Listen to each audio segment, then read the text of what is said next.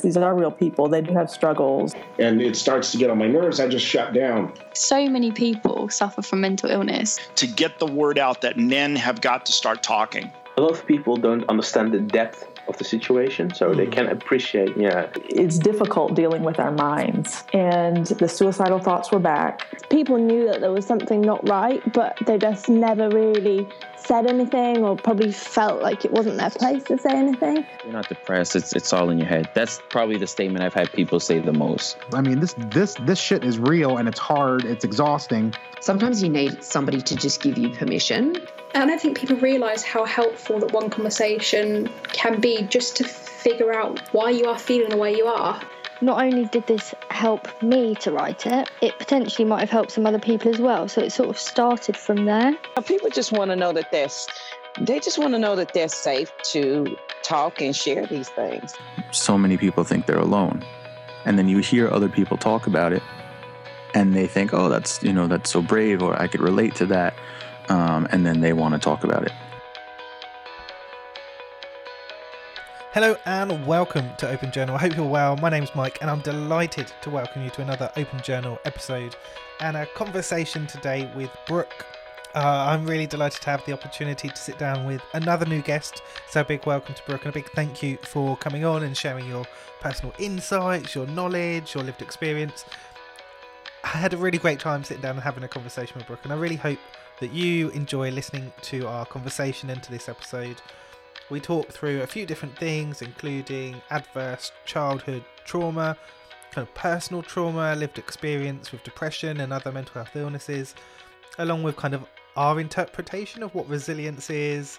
Uh, we talk a little bit about education and signposting as well. Lots of good stuff in there. I really hope you enjoy this episode. As always, if you want to find out a little bit more about Brooke, there's some links at the end of our conversation, but also in the podcast show notes as well, so you can click through to find out more about uh, Brooke. I really hope that you enjoy this episode and uh, engage with it. If you do, uh, please feel free to subscribe to the podcast wherever you're listening and also leave a review. It does help other people discover the podcast and the conversations that we're having and some of the resources as well. Additionally, if you think you'd like to leave uh, kind of some feedback or you'd like to be a guest in the future, you can find out information about the podcast via the website, which is openjournalbc.com. I really hope you enjoy this episode. Thank you so much for continuing to listen and support the podcast. Thank you again to Brooke for coming on and sharing uh, your experience. I hope you enjoy the episode, and I look forward to speaking to you all very, very soon.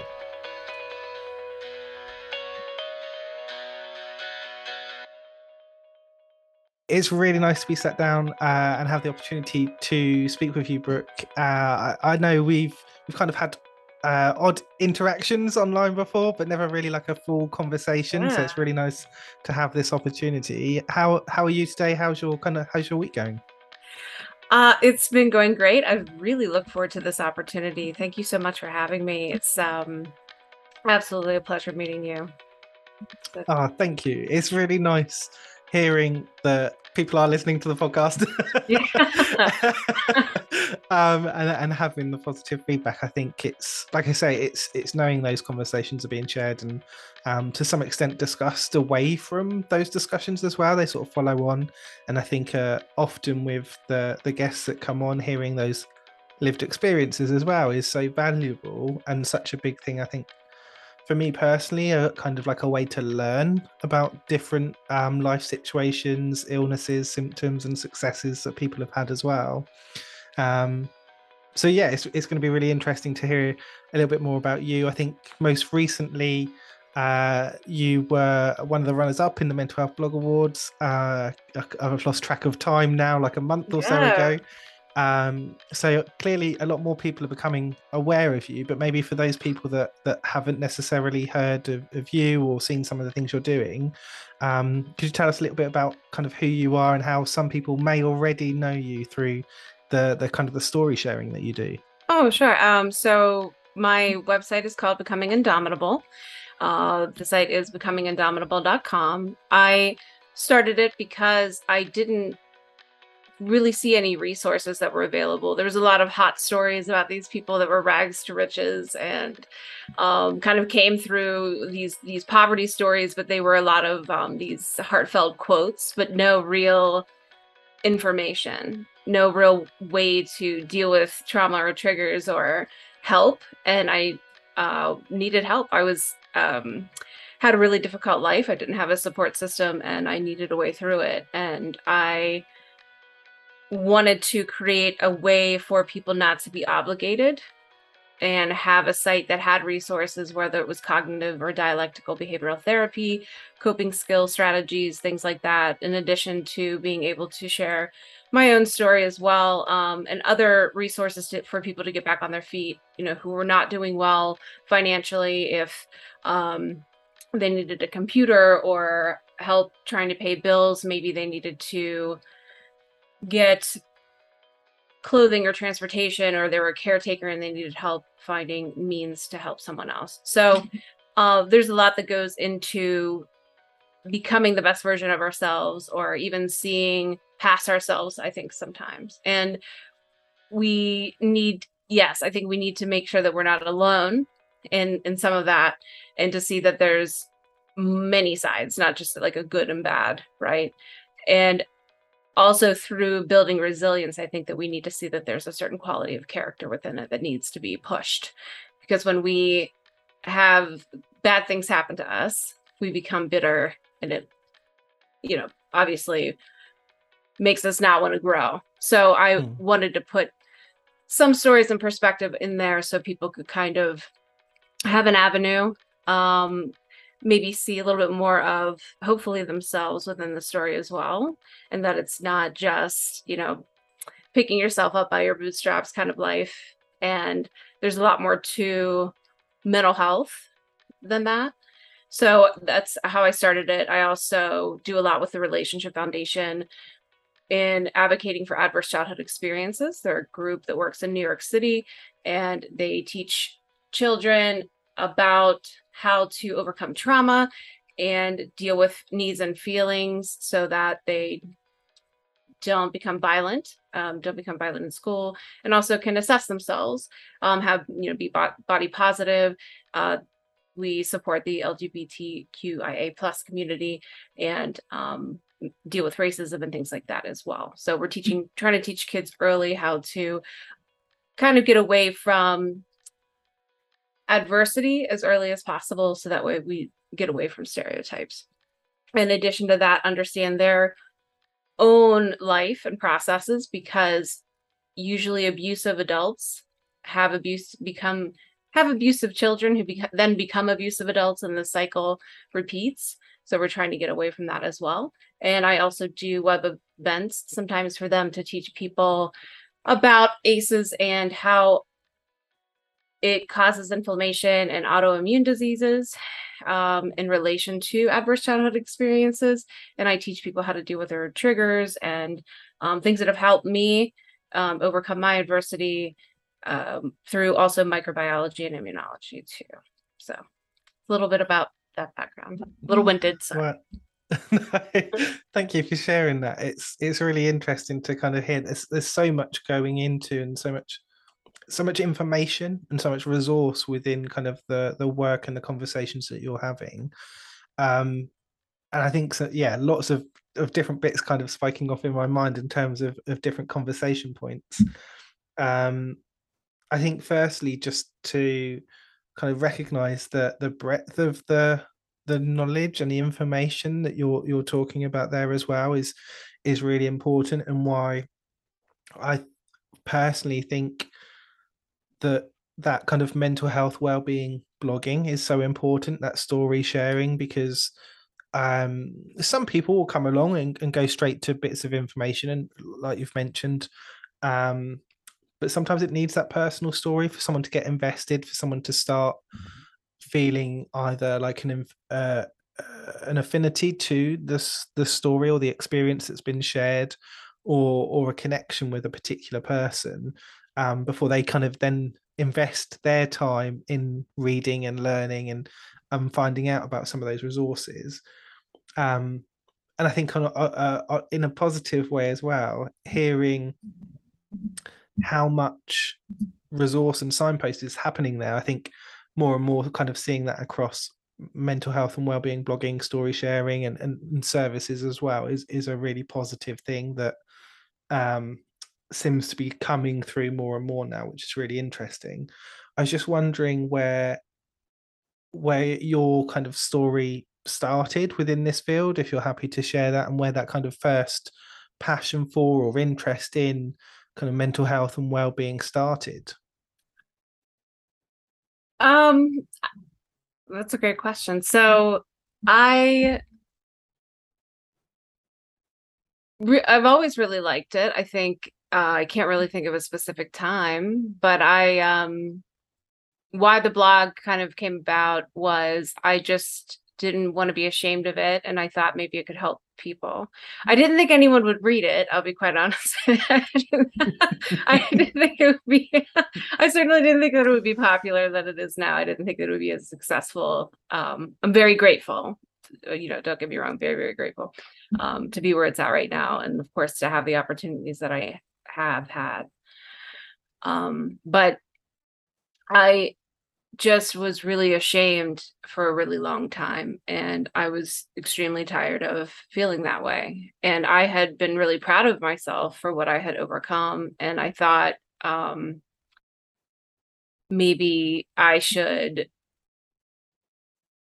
start talking about it and i had started started seeing uh, a few other blogs that people had posted a lot of it was more eating disorder oriented and I wanted to see how other people were dealing with things. And so I started to try and seek things out, and I really couldn't find a lot. Uh, for me growing up, there really wasn't a lot of resources available. You know, it was kind of the internet wasn't as hot as what it is now, and the resources just weren't readily available. Um, so I just thought maybe I could put my own twist on things and kind of put it out there and see where it would go and I had, you know, now in this stage in my life, I, I feel like I have a great support system. I have some wonderful friends and um, an incredible family member who's been excellent. And then, you know, recently I had found the mental health blog awards. I had found your page and really loved your story, really connected with all of the things that you were doing was just extremely impressed because I've had a really hard time finding men kind of opening up to things. So I was really blown away by the the things that you were doing as well. So seeing perspective has also really helped shape my perspective and it also really helps with the compassion piece i think so it's made me certainly more compassionate with the blogging oh well, yeah thank you for for sharing that and for the positive feedback it's, it's always always nice to hear i think um like i said that that side of when you were mentioning kind of I didn't expect people to read it or it to become popular. And I think often that feels like that's where most definitely from my experience, that's where most mental health blogging seems to kind of start.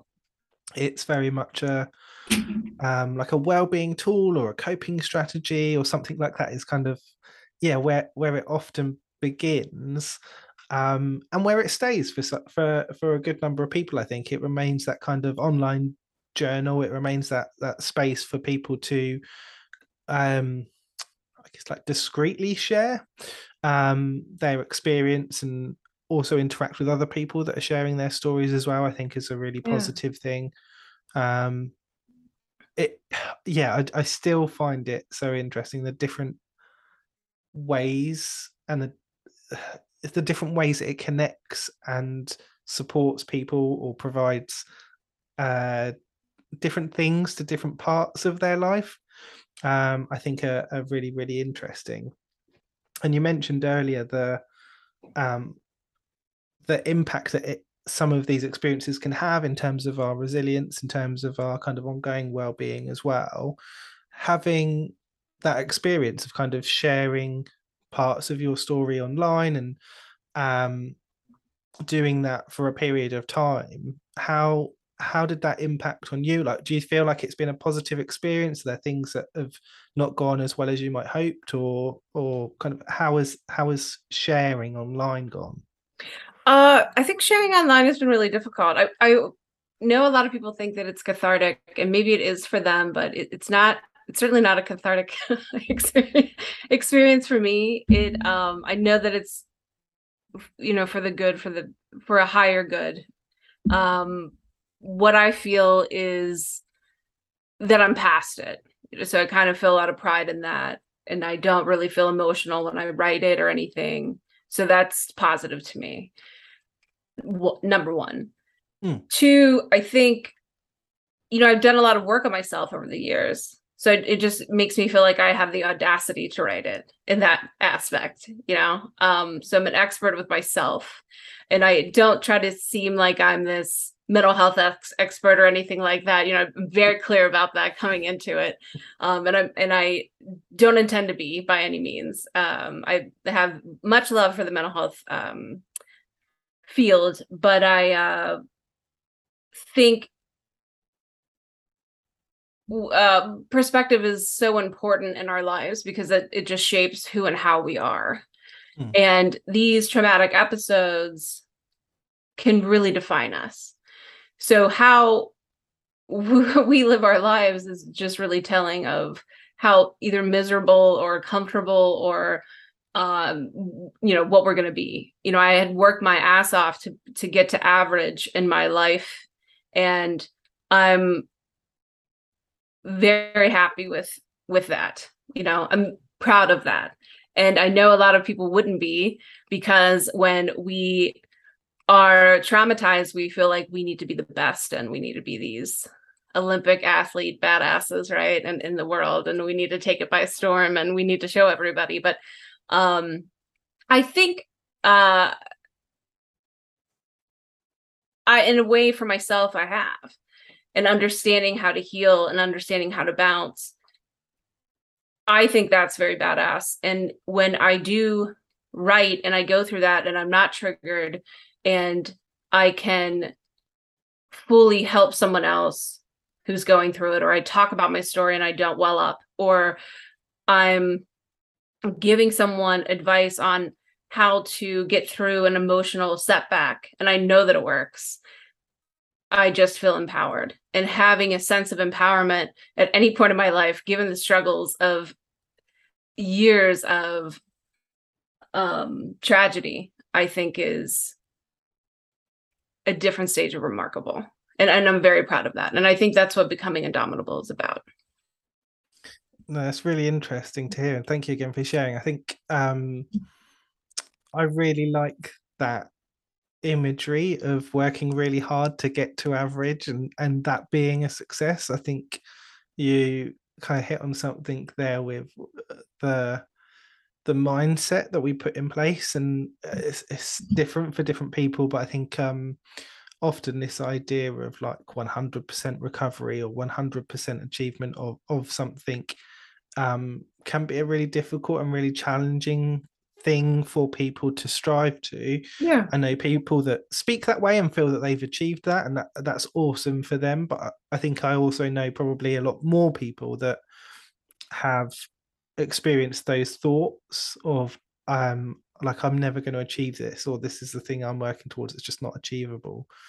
Um and by putting something else in place or maybe reframing that there's a different way to um to succeed and to live. Uh, I think it's never. I think very very early on in it, with my experience with depression, I think very quickly I was of the mindset of this is something it will always be there in some guise, but my aspiration is to better understand it and manage it, and so it becomes like one percent of me rather than ninety percent. Um, uh, that idea of kind of it 100% being gone i don't think was ever really something i considered. Um i don't know at that time whether that was more of a yeah there'd be different reasons why that probably was a, the approach i had but it still is now. I think it's always going to be kind of sat in the background there and it kind of activates at different times. Um but i i feel like i manage it better now. And i think that's the the side sometimes of those conversations with different people, or those different tools, they allow you to add bits of knowledge into how to cope with that, how to manage with that, different things to try. And I think really interesting that you talked about that kind of detachment now to some extent from kind of the the blogging that you do. Um, in that this feels a certain function, but it isn't what it was before. It doesn't have the same meaning or the same effect, and things can change over time as well. I think that's sometimes something um, I feel like people hold on to, particularly around like services and activities. It's like, oh, this didn't work for me in the beginning, and so it just will never work for me. And particularly when you're looking at things like CBT and different treatments, um, if people have like one negative experience, it's like, well, maybe it was a type of treatment, or it was the therapist or the counselor that you were working with just wasn't for you. It doesn't mean like the whole of that isn't for you. Yeah. Uh, um, and I wonder because my explanation for that is often it's how it's explained at the beginning. Um, because when I think in one of the very first conversations CBT was explained to me, it was explained as like a this is to deal with now, it doesn't deal with 10 years ago. And so very quickly I felt like I had an understand whether that's correct or not. I was like, I have an understanding of what this is going to do and what it's not going to do. And often when I hear kind of negative things about CBT or similar types of service, it's because it's like, oh, but I've still got this problem. Like, yeah, but it was never going to look at that. It was about it's kind of a survival thing that gives you time to then go away and look at that at a later stage. Um, I'm just wondering where because you talked a little bit about um, different types of childhood trauma and some other things. So people will have interacted with different, hopefully, services, but also conversations. Do you feel like sometimes there's a a lack of understanding of what certain things can be used for or are be, being used for when people are having that negative experience of some services or activities? Oh yeah, I, th- I think yeah, I think to go deeper than that, people don't even want to use them. We can't even get them there you know the beauty of healing uh, one of the things that i really loved and i again i don't want to minimize the work that you've done or minimize the work that people have done but you've done so much work and that's what's hot about it. That's the sexy thing about it is look at the effort that you're putting in there. That's impressive. That's impressive to me because it takes time. You know i've done all of these workbooks or sheets or whatever. Some of them i didn't need. Uh, hmm. It's just seeing what's going to fit, seeing what's going to help you. We think of self care, we think of, you know, going to the spa or getting a massage or working out or whatever that is. But the last thing that we think about doing is uh, a depression workbook or you know things like that because that it bums us out it makes us sad and you know trauma is sad and it's just going to make us cry and and the thing is you know wouldn't you want to stop doing that? Wouldn't that wouldn't you want to get out of that style? Um so wouldn't you want to just search and see things that's going to come for you instead of the bad habits that you're choosing and recycling that are hurting you? So but uh, and unfortunately people don't get to that and i agree that they will just try it once and they'll try the wrong thing and then they cast it off. So yes um if they do try something, then they'll do it once and that's it. Or there there's some other kind of stigma in it. They're ashamed or they don't really know what they're doing or it feels weird or unnatural. So they're done with it. Or they um, don't know where to go. Uh, doing a workbook or doing something like that is odd. And what they'll do instead is they'll write a journal, but you need guidance in order to know what you're doing. So then they'll go to therapy and sometimes it's not the right therapist. So you have to understand who you're working with. I agree knowing expectations is helpful but knowing yourself is important too. You have like triggers. Whenever i got through certain phases of my trauma i didn't know and i'm sure you know this too like um certain triggers would come up and I didn't realize that they were triggers. Like if somebody would message me, hey, we need to talk, then that would be a trigger for me. It would be on my mind for the rest of the day. Couldn't do any focus on anything else. Or um, you know, just a thousand little things that I just had to get through. And it is unfortunate that we have to do that. Hmm. But if we're going to get better, we're going to get on the other side of it. It is a part of us. So we have to do the work Um, I do love your story of depression. Before I hand it back over to you, and I think the story of your depression really helped me because seeing how somebody lives in it, within it, also helps understand perspective. So some of the stories that you shared about how it makes you see the world, see yourself in the world, um, is really necessary, by the way. Um, and that inspired me in, in some of my writing. But it also can be really debilitating. So I get both sides of that. Just saying. Yeah, thank you. It's, it's um it- yeah, it- yeah, it's very nice to hear and to yeah, I'm not going to dwell on it because I'll get emotional. Yeah, I get Um, that. Okay. I think I'll cry about it. All later. right, I get it. um i think yeah it's so it's so interesting that that connection with illness as well. I think a really interesting point you're kind of starting to touch on there as well is like how much do you engage with it and being aware of the impact? Um because i think for me there, there's that side of um you do to some extent you have to experience that to be able to to have those conversations to keep that going to have that insight i think um having having conversations on the podcast i think there's definitely there's conversations i've had with people where um, i have not experienced any of the symptoms or any of the illnesses that they have experienced and you can kind of learn from that but you can't connect with it in the same way because it's not a lived experience that you have. Um, so I think it is really important and really valuable for people when they're kind of comfortable and safe to to share those experiences to inform others. Um, but it is also really tricky in terms of kind of that person managing their own well-being and balancing off when they're doing that. And I know it's definitely something I think more so now in terms of sharing my experience like previously probably years back now, they were shared very much kind of on the spot or within an hour or two of of certain situations or experiences. And I think a lot of the time now they're they're days to a week later because I'm like actually I want to be slightly removed from the situation to be able to kind of just go back through and check like I, I'm happy and I'm, this is an okay thing to share. Yeah.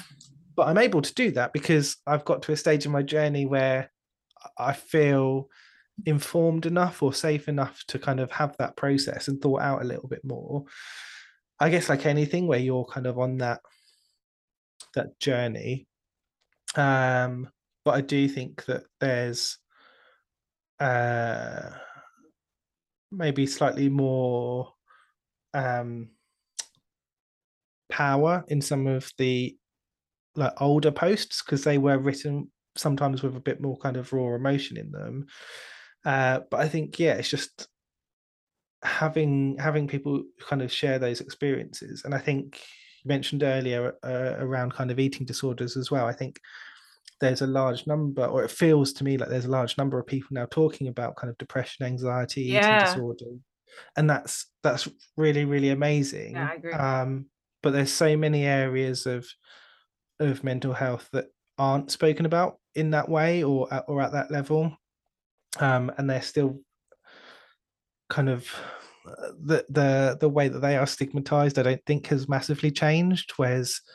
i think depression and anxiety and to some extent eating disorders have they're still stigmatized but i think that's de- it's decreased. You're seeing more conversation not just kind of um, like celebrities or public figures but you're seeing more common people um, speaking about kind of their experiences which are sometimes more relatable. Um I, I as a personal thing i struggle to relate to it's really interesting and great when a, a a celebrity or whoever shares their experience but i think having someone that you feel is a bit more living a similar lifestyle to you feels a bit more uh, like something that you can relate and potentially learn from as well. So i think those are the stories that i kind of key into more and take more from and also i think um those are probably the types of people that i have in my head like of, of thinking these are the people that might read or might learn something from something that i've scribbled down um because it's more relatable to those people. And there's a rawness to it. There's a truth to it that you don't see with the the celebrity thing, you know, because it's just been bastardized so much. Um, but speaking of, I do so um you know with the stigma and Mm. with with that in society so i have some questions for you Mhm. you know in with men in society i find that male relationships are hard anyway and i think men tend to look at each other as future competition or future clients in a lot of ways and oftentimes you know like if i see women at a restaurant or that kind of relationship dynamic we'll say or uh, women that i identify or uh, people that identify as women i'll see them talking about relationships. You know how are you? How is your relationship? How is life? That kind of thing. But when i see two men or two people that identify as men at a restaurant they're talking about business sports or um, what the next you know what the next business idea is or something like that. And it's just a totally different dynamic. And it's harder i see for a lot of men to talk about working through their emotional issues and dealing with that dynamic anyway.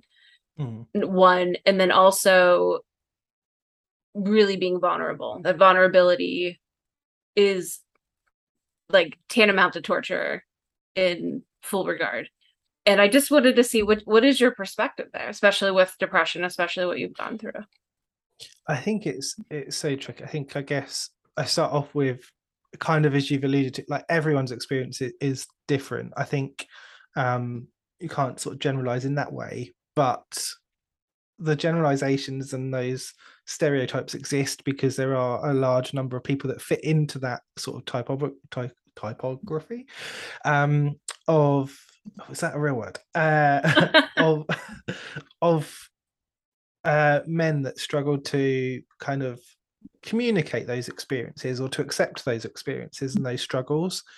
Um, and I think a lot of it, I, I think, is probably to do with kind of that identity that you um, are given or or kind of have received. I think that's starting to change, but I, only in the last sort of five years.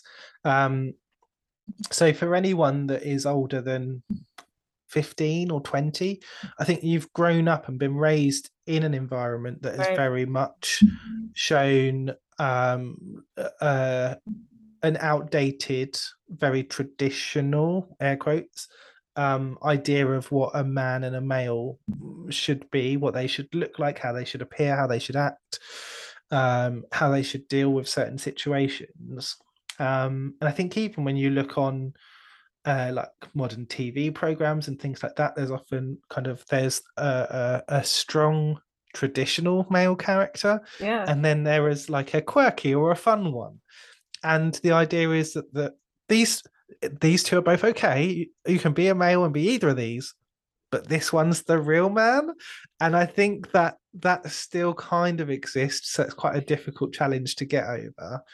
Um, I also really like that you mentioned kind of the conversations and the business side because I was thinking, ah, that's not really, it's not really my thing. The sports thing, okay, yeah, I- there'll be sports conversations, but it did remind me of, I think, probably in secondary school and having a, I can't remember who this conversation would have been with, whether it would have been with, it wouldn't have been a friend at that. It would have either been a parent or a teacher or someone like that, saying, um, something along the lines of like, oh, there might be people in your class that you don't really like or don't get along with, or you don't think are like nice people, but in 20 or 30 years, you might need to ask them for a job. and it's always been in my mind of like, oh, however much you don't get on with people, you just kind of disengage, but don't make it like a negative experience because you don't know if in the future you're going to need to ask that person or approach that person for something. So it's not necessarily a business thing, but it kind of overlaps with how you treat relationships of really not wanting to have a negative one. Um, and being aware of how you're leaving a conversation, like what what is the image that you've left that person with of you? Um, like it doesn't have to be a positive one, but you really don't want it to be a negative one. Um, and I think that does come in in terms of how much you open up and reveal what for a large number of people is still considered a weakness in terms of sort of mental health struggles. Yeah. Um, so I think that's there. Um, the other example that did pop into my head is um, so when I when I again probably secondary school age, I remember I had a uh, a male friend that lived like five five or six doors down from me. And we used to like play around in the road with a football or play computer games and things like that. And i remember we could spend like three or four hours sat pretty much in silence playing a video game.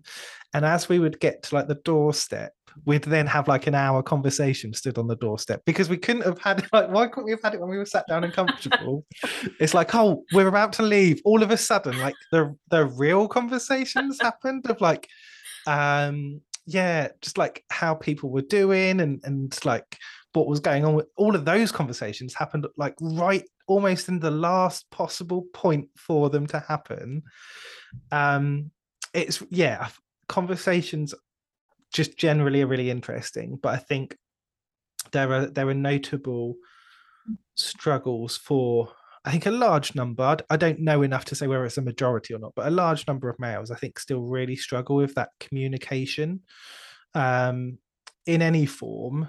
Uh, but I think particularly verbally, maybe there's there's more of a struggle there. I think written communication can be prepared and reviewed, um, and you have an opportunity to kind of work on that. Um, if you're worried about opening up or sharing a certain experience, you can sort of even crowdsource it by looking online and checking some of the stuff that you're saying. Whereas I think having a verbal communication can sometimes be a bit more difficult. You don't necessarily know where it's going to go. Um, so yeah, they are. I think they are still really tricky.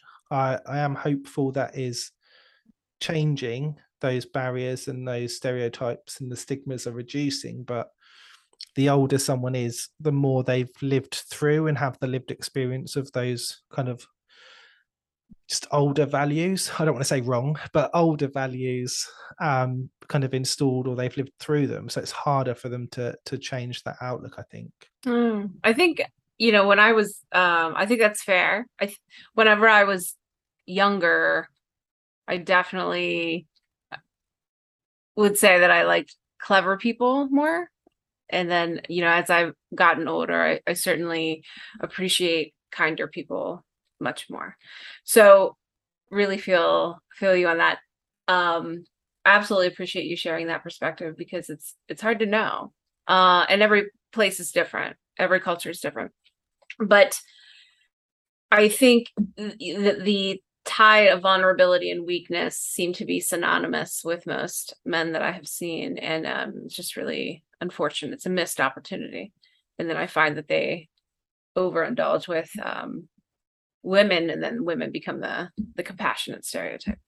It's it's it's so I think it is really difficult. And it's also how how you look at that. Like I'm very aware that um like the times I've gone into uh, like counseling and support and therapy, I resonate much more with if I'm speaking to a female practitioner rather than a male because I've grown up with that in my head that like the things that I need to talk about are emotions and feelings and so I feel more comfortable talking about them to a female than a male. Sure. And no like there's there is no reason why it makes any difference. They're both just people. Yeah. But because like societally I've been told these things are for these people and these things are for these people um and i'm at a stage where i go right just this is what i feel more comfortable with. This is what's going to be more beneficial. But if i'm in a situation which i have been in the past where it's like this is the service. You take it or you leave it. Like okay cool. I can i can still work with a male practitioner but i just don't feel quite as comfortable or as relaxed um, in that setting. And I think that's the difference of trying to get or encouraging people to understand you might have certain preferences around who you work with, who you talk to, um, but also trying to limit the limitations that that then has. Does the fact that um, like my lived experience means I feel much more comfortable talking to female friends about some of my experiences than male friends, even though the male friends I've had I've had longer. So the the relationship theoretically is is a stronger, more long term relationship.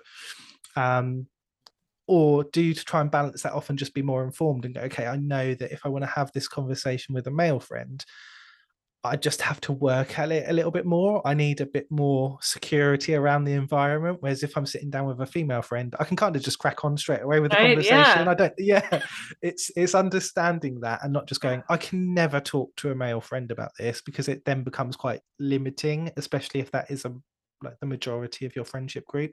I think that's quite tricky. I agree. Yeah, that's a great perspective. It's sad though. It's, it's something that we definitely need to change because I think it affects the counseling world, the therapy world.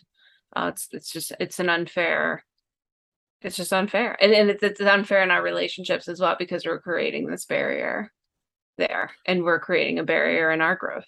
So for sure and it, it comes across i think also in um different professions as well. I would say there are less male uh practitioners and therapists and counselors. I'm making a massive generalization based on my lived experience i would say there's a, i would say there's a lot less. It seems to be quite a female dominated industry as does kind of early years education and schooling is another area i think we kind of lack.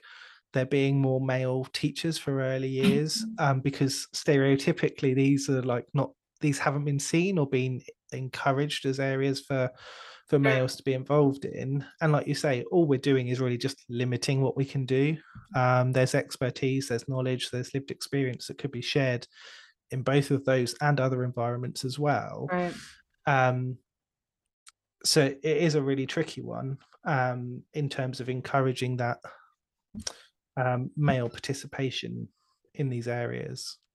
right, agreed. Um, one of the other things you mentioned earlier on was, uh, I think you mentioned was some of the different conversations and events that you've been part of as well. So I know away from the blog, you've kind of been involved with other things. It'd be really interesting to hear kind of how that has, how did that happen, and what some of those events have been. Uh, yeah. So I've done several other podcasts as well. Um, done some webinars. So, uh, so I am passionate again about adverse childhood experiences and showing kind of the connection between autoimmune disease and ACEs, how inflammation does carry us and affect us long term. I think when we think of adverse childhood experiences, we just think of childhood experiences and we don't think that it follows us into adulthood, which is completely untrue. ACEs is really about adulthood. Um, for those that might be unfamiliar with the ACE study, it actually started out as an obesity study, but people were really successful in, and then they started dropping out. And uh, this practitioner, this um, doctor, got really confused as to what was happening, and he started this. Uh, essentially, started asking, uh, you know, different questions. He was running through his normal um, questionnaire, and accidentally asked the question, um, "What age did you start becoming sexually active?" to one of his patients, instead of asking, "What age did you start noticing you were gaining weight? and she said uh, four years old. And he knew that that was there was a connection between abuse and the weight gain so he um, started to kind of change some of the practices and ask different questions which is how he came up with the 10 question quiz for adverse childhood experiences and then it became this longitudinal study which is kind of rocked the world and i really uh, changed my life i think in, in a pretty cataclysmic way in college. So I wanted to get the word out more to people so they can understand adverse childhood experiences if they themselves have gone through trauma, so they can see how it's impacted them in their life. Um, where, you know, the rates of suicide, if you have four or more ACEs, uh, you're 12 times more likely to commit suicide than those that have one ACE or one um, childhood experience, adverse childhood experience um, those that have four or more ACEs also have um, 80% more likelihood to have a rheumatoid arthritis marker and several other autoimmune markers. And um, due to the fact of their poor coping skills and coping strategies, obviously the rate of PTSD is much higher, heart disease, and this is around the world. This isn't just you know obviously in the United States. So it's it's just a major. Um, it's it's a major study and it, it impacts all of us. And uh, obviously, like other things too, violence rate, alcoholism, um, promiscuous behavior, absenteeism at work, these things as well, financial issues, those things also that we have to be mindful of. And I think um, going back to, to what we had talked about earlier when we talked about resilience, and when we talk about expectations and the standard of those expectations when we become these like superstars in life you know mm. as a result of them it always comes down to the odds that are stacked against us right so if you're kind of coming out and you're living in these below means you have uh, physical limitations you have mental limitations and then you you come from physical sexual emotional abuse your odds become lower and lower and lower. So it's just more and more and more to beat. And if you're comparing yourself to somebody who's had a great life, they have no issues or limited amount of issues.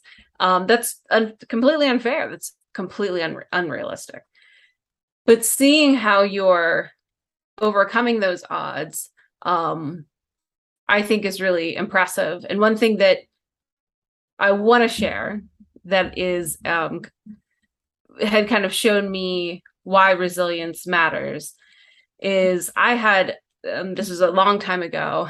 I had a coworker who would um, complain a lot. She would never step up. She would never like try harder, but she was really whiny about everything. You know, very entitled. Really felt like the world had failed her, and um, she was really rich. She had a lot of money. she was really successful she was successful she was rich she was beautiful you know she had all of these things kind of going for her. And um, never had to work for anything really never um, she went to an ivy league school you know just, there was just all of these everything was working in her favor she didn't really have to do anything. But if any minor inconvenience happened it was like the world had ended for her. And um, once i had really seen her in action it kind of put a lot of perspective for me and i thought oh my god like she's the worst you know? I, there's no way.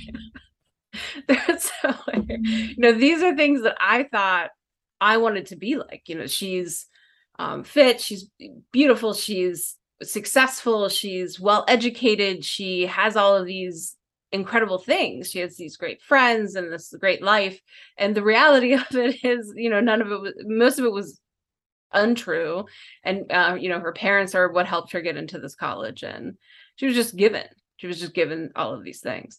And um didn't respect her at all. I just thought she was you know like a disease. She was absolutely disgusting. She was a horrid putrid person.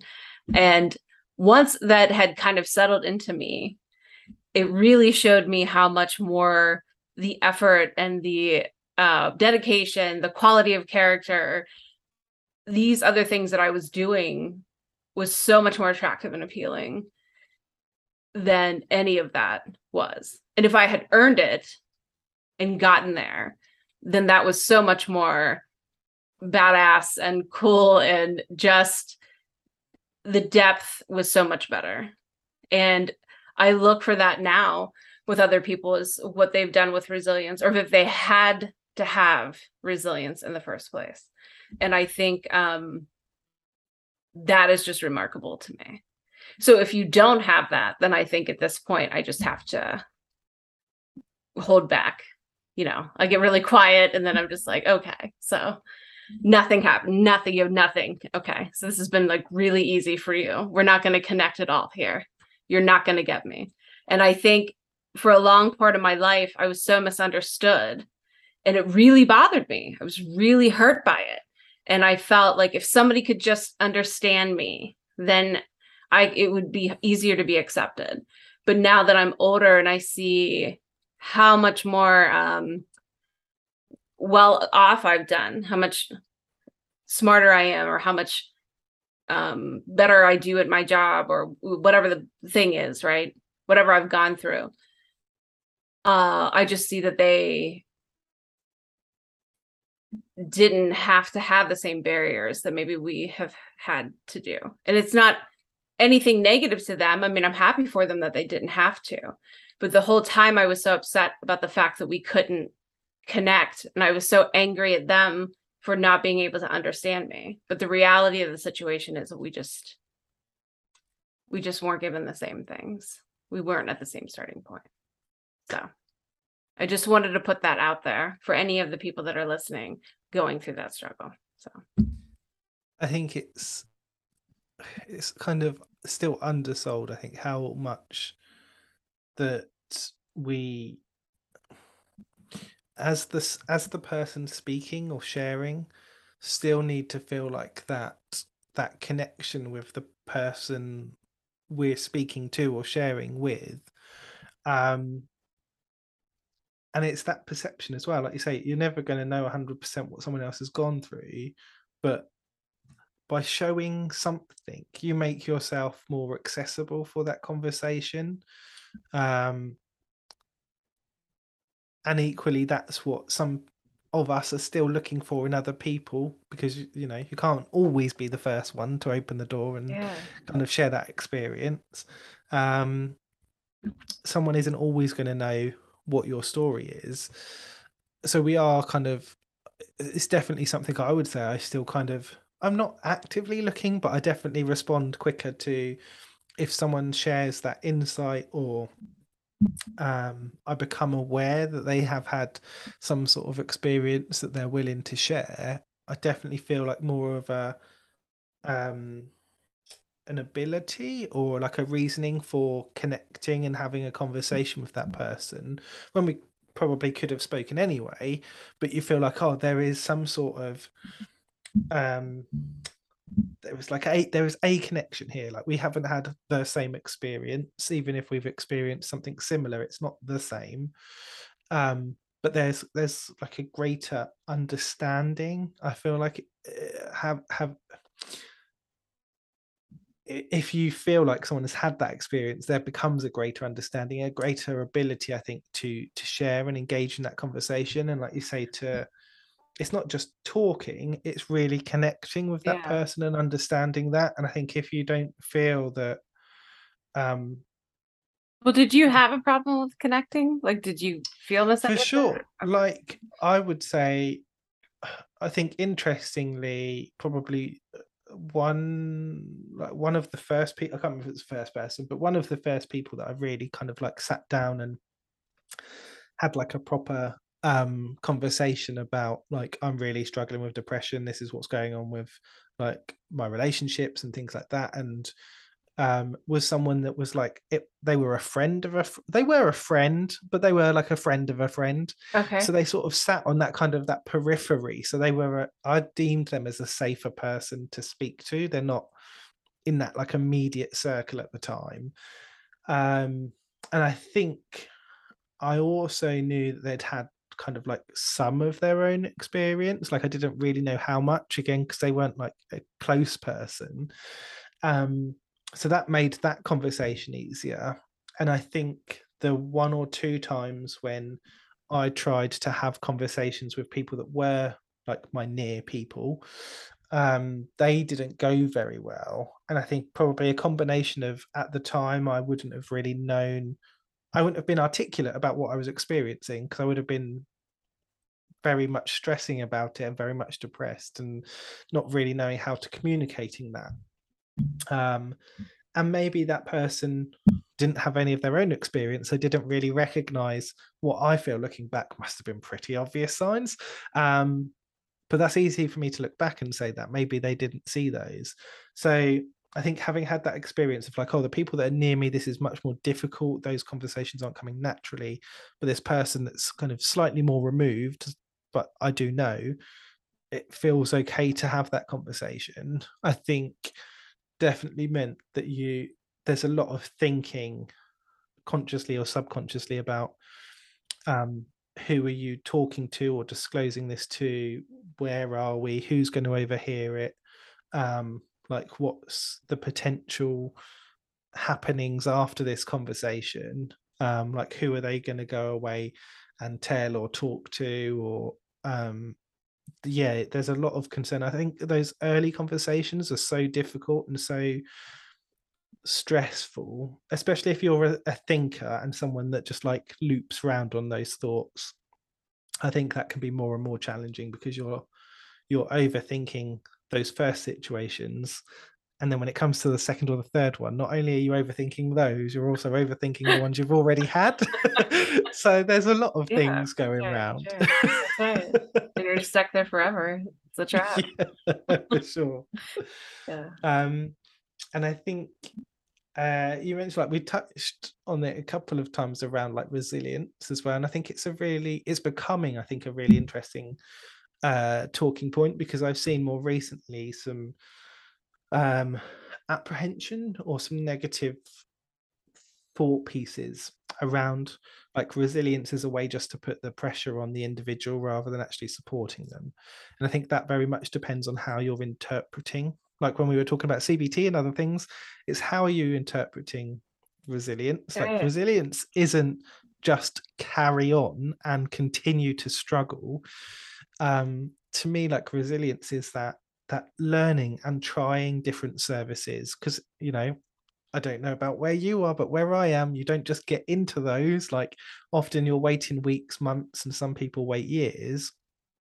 That's resilience, is to kind of still be there when those services then come around to you to continue to try different activities that didn't work a month ago but might do now. Um, because therapy didn't work with one counselor trying another one. That's resilience, not just like I'm really, really struggling, but I'm not going to ask for any help and I'm just going to carry on and carry on and carry on. That's not to me, that's not resilience.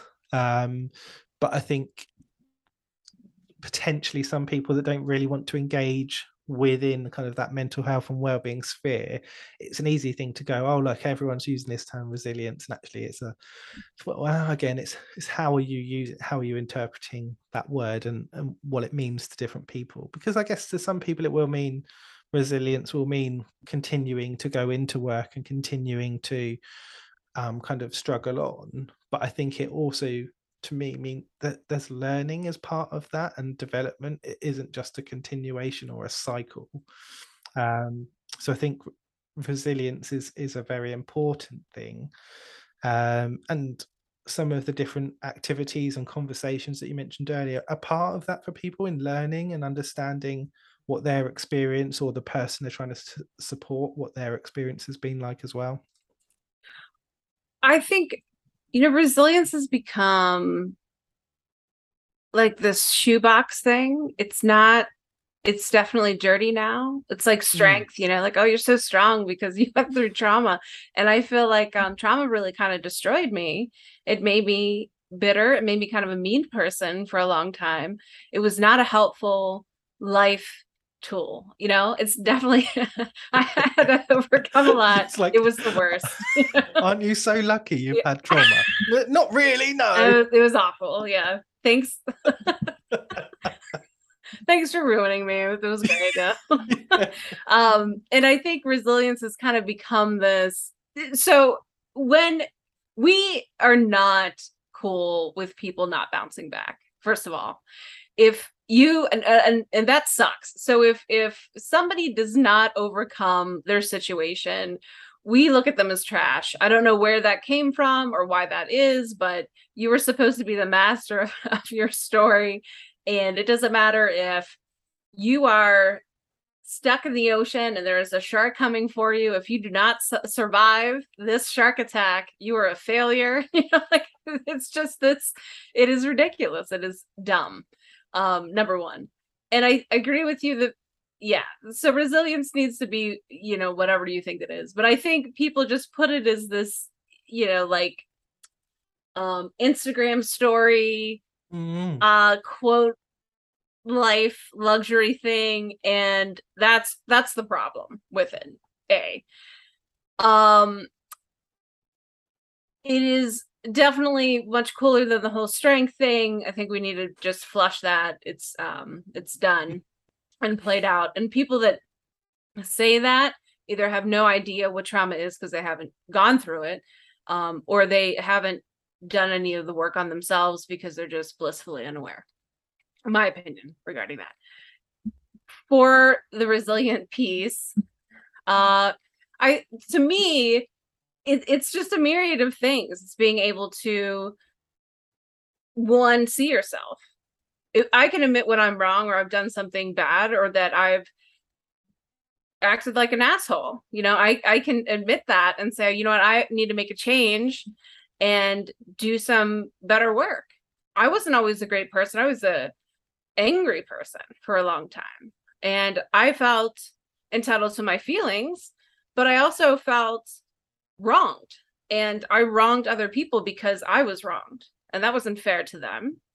But because I made the changes to change, that is a form of resilience because I didn't want to complete the cycle. I didn't want to continue the pattern. Yes, doing work on yourself of any facet because you care more about the quality of your life. That is resilient to me. And more than that, I think people want to matter. We want to mm-hmm. live a life that matters. We want to be somebody, somebody. We want to know that the world was better for us having lived within it. That's why we blog. That's why you do the open journal stuff. That's why you have the mental health blog awards. You've contributed such an, an amazing thing to the world. And that shows a life that is a quality of life, right? And there's a difference. So resilience to me is that quality, right? What you've done despite what you've had and being able to get to that point. That is beautiful. That is the what that means. And if you can connect the dots and you have that whole story there, then you've been able to achieve that. I don't care how much of it doesn't have to be this uh, Odyssey volume series of storytelling there. It can be a couple of pages, but it's your book, it's your journey, and it's however you're going to put it together. And if you make it shit or champagne, that's going to be up to you. And if you're um, even if you're you turn out to be a villain, that's also a form of resilient too, because you're shutting the world out and you're shutting down. That's the path that you chose. Uh, resilient has nothing to do with character or the quality of character, but my hope would be that you would take a better route in yourself too.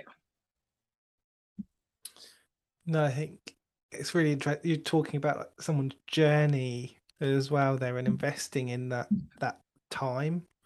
And I think, like you say, whether it's whether it's strength, it's resilience, it's something else. Um, it's that that that journey that people are going through and and investing in that. If it's your journey, um, understanding that, yeah, um, that's going to take time. It's going to take work, um, and sometimes there are big bits of rubbish in the middle of that journey. right. It's, Yeah. it's it's it's it's not it's not all is it uphill downhill. It's not all downhill, um, or uphill depending on what right. metaphor I'm meant to be using. um, it's not all in a good direction. There are there are bits when you um, when you learn a new trigger. You were talking about those uh, earlier. Like it's not that you don't just know all of those at the beginning. Mhm. Sometimes you might be aware of one or two, but it's as you're going through that um, journey, that recovery period, um, that continuation, that you begin to become aware of. Ah, these are some of the things that I find really, really difficult, or result in a an emotional or physical or behavioural response or action from me. Um, and we begin to learn those and structure those, and then that looks like to some people it might be resilience to some people it's something else. That's that journey that that person's going through. But there can still be moments when there's uh, a new trigger that we didn't know because you know I don't, we've not walked past a zoo before. Then the first time we do we learn actually no this is a, a not a great thing for me right now i need that's something that i need to work on if i want to do that again um and i think that is really difficult because if you're going through that journey and like you said you've invested you've worked on yourself you've had these conversations you've used services and then kind of out of nowhere and i've definitely had that experience where i felt like i am i don't know i'm better i don't really like that but i am improved i've I've developed myself Yeah.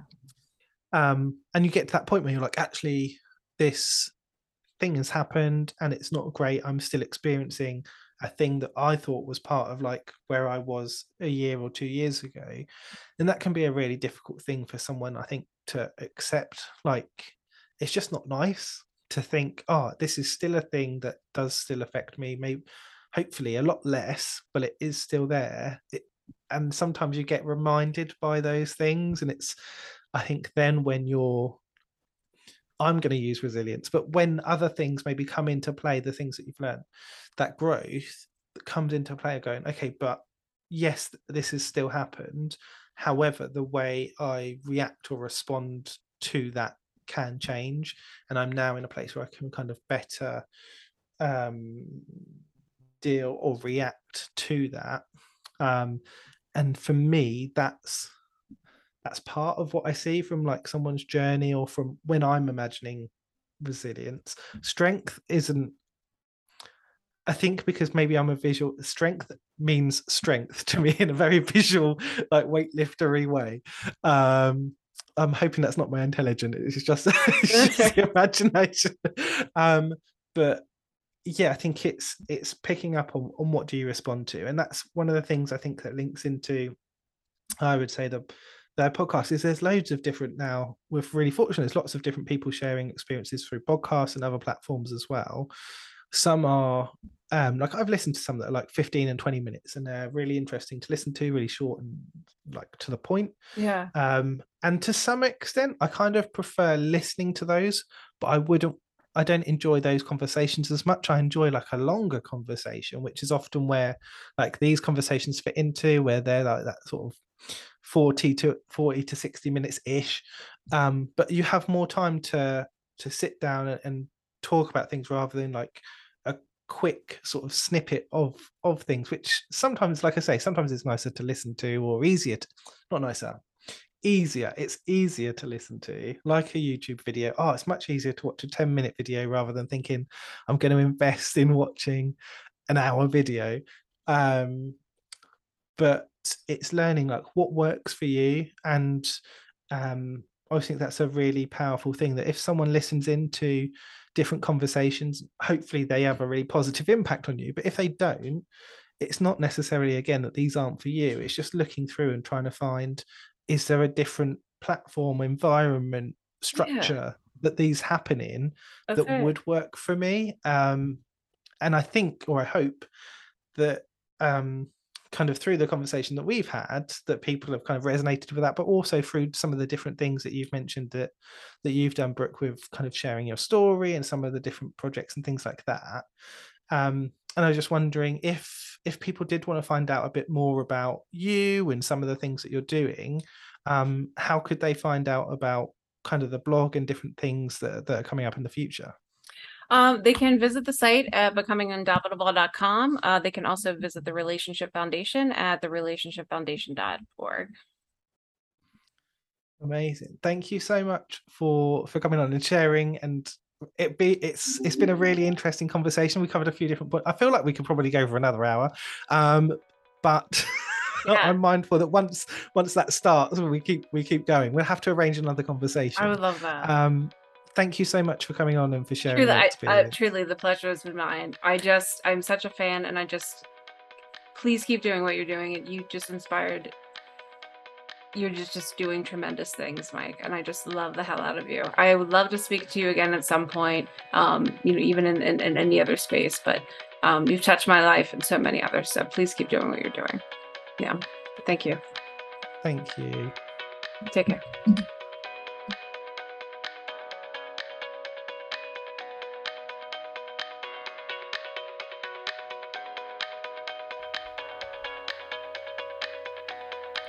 again, a huge thank you to Brooke for coming on and for the really, really kind words.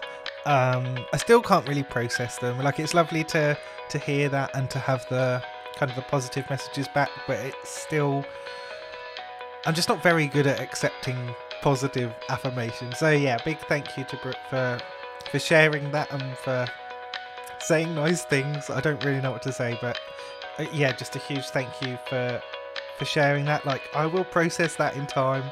Um, yeah, thank you. And again, thank you for coming on and being a guest on the podcast. I really look forward to a future conversation. Hopefully, you've all enjoyed this episode. Here's the outro.